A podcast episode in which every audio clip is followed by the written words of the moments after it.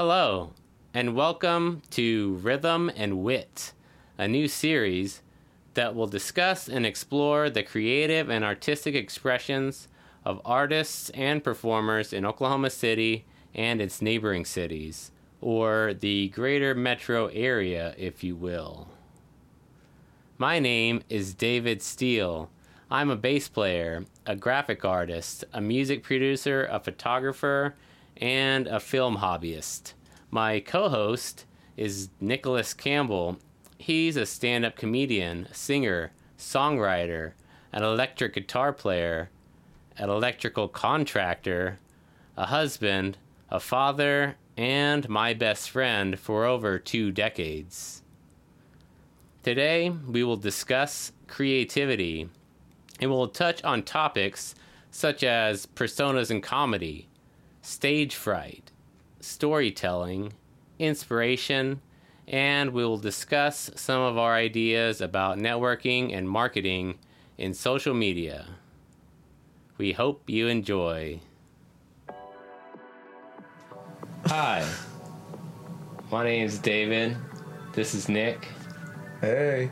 We're here to talk to you about creativity. Okay, Nick, you are a comedian. Yep. Um, For about a year. what can you tell me?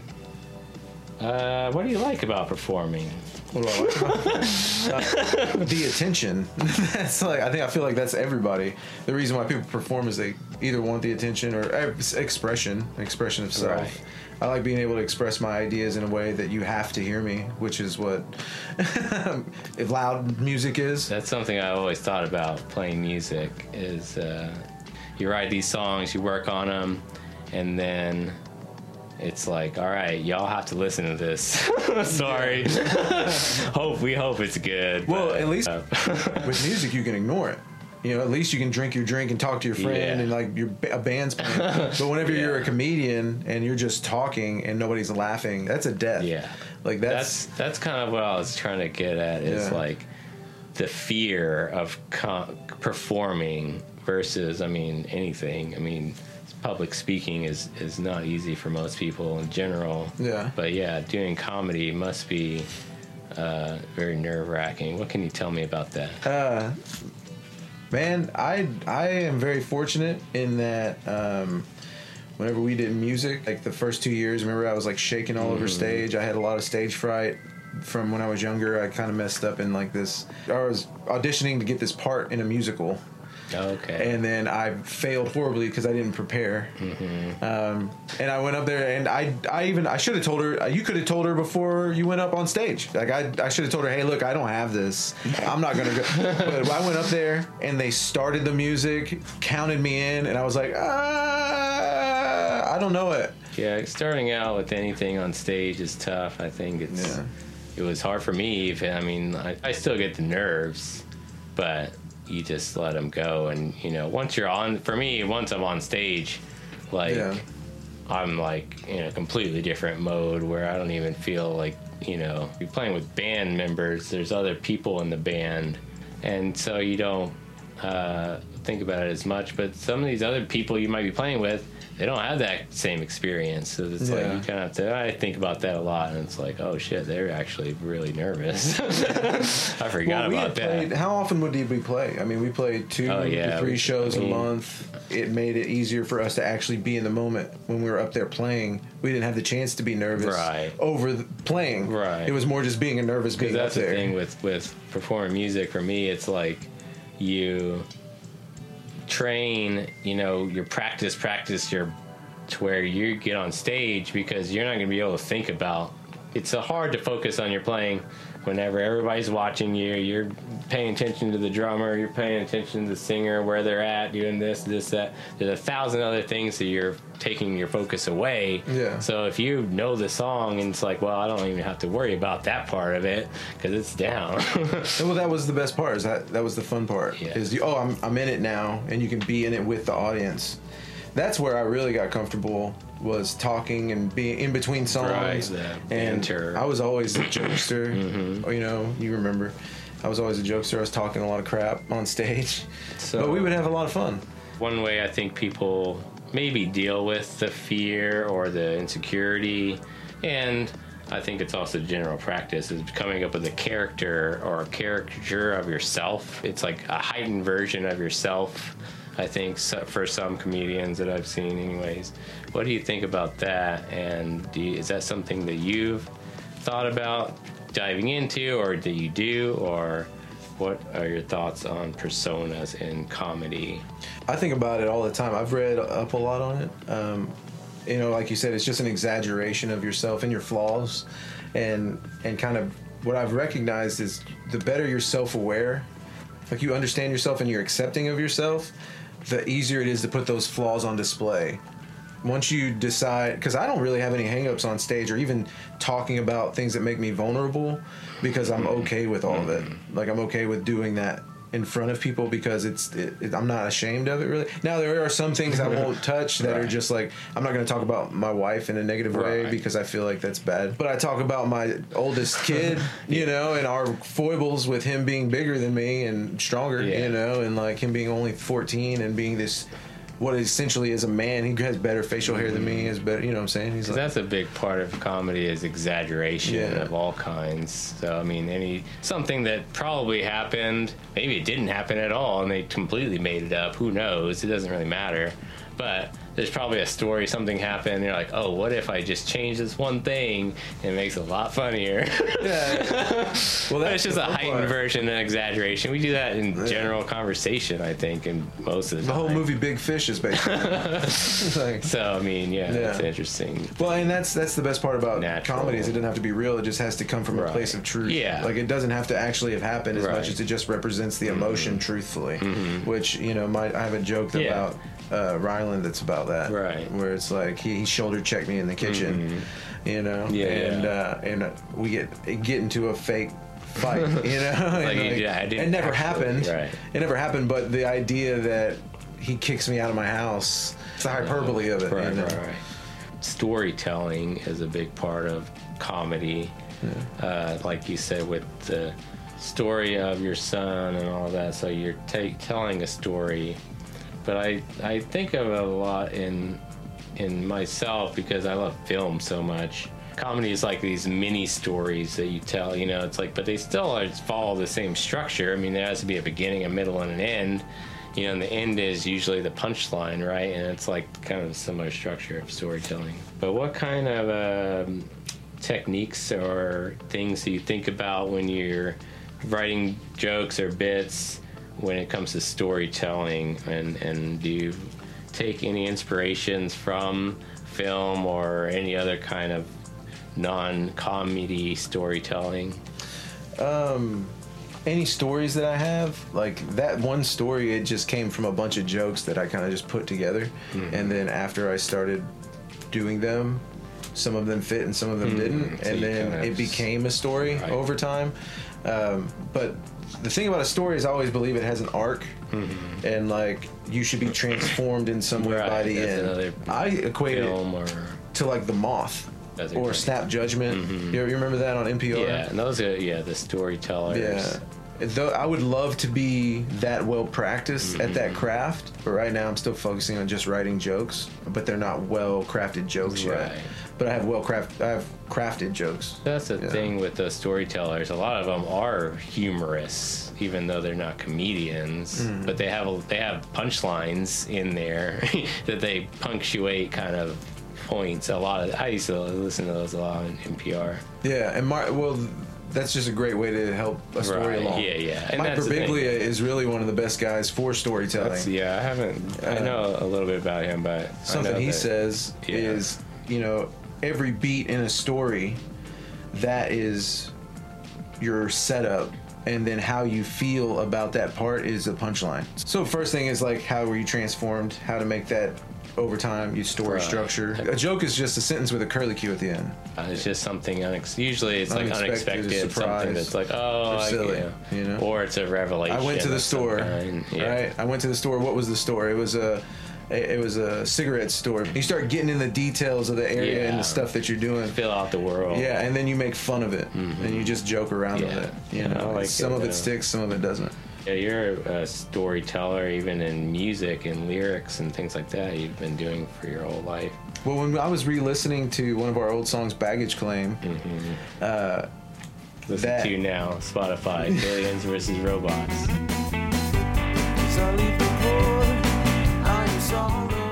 but it, it was a story about you know unrequited love, you know, mm-hmm. of the time. I'm sure you remember. Right. But it, I remember thinking like, dude, this is a pretty good because the imagery of it, mm-hmm. you know, the guy sitting on the concrete, on the cracks in the concrete of the place that she lived, So I and it represents the emotion and how I felt. The limited songs or lyrics that I've written. When I think about the content of those, you're, you're trying to paint a picture with words of like something that's in your mind or whatever it is, or an emotion even, and trying to paint with words and, and syllables and uh, vowels and consonants. and try to make it make sense. Well, it doesn't have to make sense. It just has to. No, but if you're doing a story, Yeah, well, I'm with thinking lyrics, yeah, with lyrics, but I think even lyrics, it doesn't have to. I mean, so many of the lyrics that I've loved, you know, growing up, I always think of like the Strokes. Like, I think none of their songs really make much sense. It's like a lot of random phrases of thoughts and feelings and emotions, but they're kind of just strung together and. And I think that that's sometimes how young people's minds work. I mean, we just have a million different thoughts, one after another, that have nothing to do with each other, seemingly sometimes.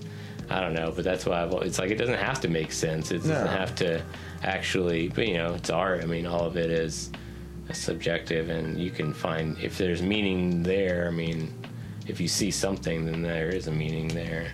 Um, so, speaking of uh, inspiration, what do you do for inspiration? Obviously, inspiration comes from, I think, in everyday life, especially for comedians. You just live your life, and I think a lot of it, I think, is taking a normal situation and be like, "Oh, this is funny," be, you know, even if it's terrible. It's like you have to find the humor in it. Yeah. But so I think in that case, anything can be inspiration. But do you do anything specifically if you're feeling like a writer's block or something, or is there anything you regularly do to quote unquote fill the well? You have a well of creativity, and you use it up, and you have to fill it back up with something else. I don't know if you ever heard that before, but I think of it as feeling the well. I, one thing I do, for example, is I love going to art galleries uh, or any art displays of any kind, and, and that inspires me in ways that I don't. I'm not a visual artist. I'm not going to go home and do that, but I take that internally and turn it into something else, whatever I create. Is there anything like that that you do uh, when it comes to comedy or any, anything creative? Well, I mean, I, I think you can be creative in any endeavor. With electrical, Mm-hmm. you know, you bend pipe and you can be really good at it and very technical and make it look really clean. And then how you bend your pipe could be an artful way of expression because you know how you bend it is going to be different than how anybody else Mm-hmm. Would. There's a thousand ways to skin a cat. So that's I think I use I've been doing that for 18. I've been an electrician for Yeah. 18 years. So I've been creating electrical systems based off of my own yeah and so i treat words or i treat Yeah. comedy like that too i come mm-hmm. to it not like this ethereal like i'm trying to connect to the muse and it's just like mm-hmm. no let me go craft some words Yeah. you know let me You're be just putting technical words about it together, and just the same way you would Yeah. put pipes or wires together. Right, and and so what I look at, I watch other comedians, Mm-hmm. and I'll watch just to see what's possible. That's a big part of not even knowing what's Right. possible. I never watched as much comedy as I do now at Bricktown. That's inspiring because it's like, oh, look at all these Yeah. toys I can play I with. think about that, I can too. get good enough to I mean- play with these toys. That's even something. Another Yeah. thing that I do is I go and watch the comedians do comedy, and then it's like that fills my well in a way. Yeah. I watch so many movies, played so many video games. It's like all of that stuff you're internalizing, and and uh, some way it's going to come out in something that you do later Mm-hmm. on. Experience in general, I think, fills it well. Well, is that why you like them?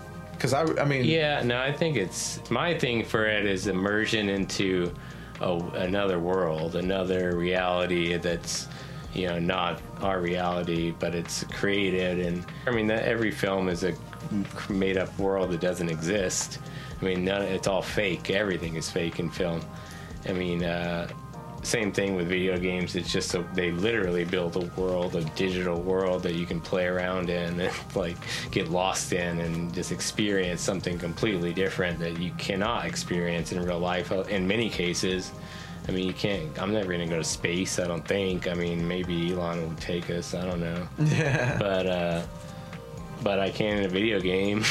yeah. You, get the opportunity. Or at least maybe try to experience, you know, think about what it could be like to actually do that. And like, cause everything, I mean, sci-fi is such a big part of. I mean, look at this. Like, Yeah.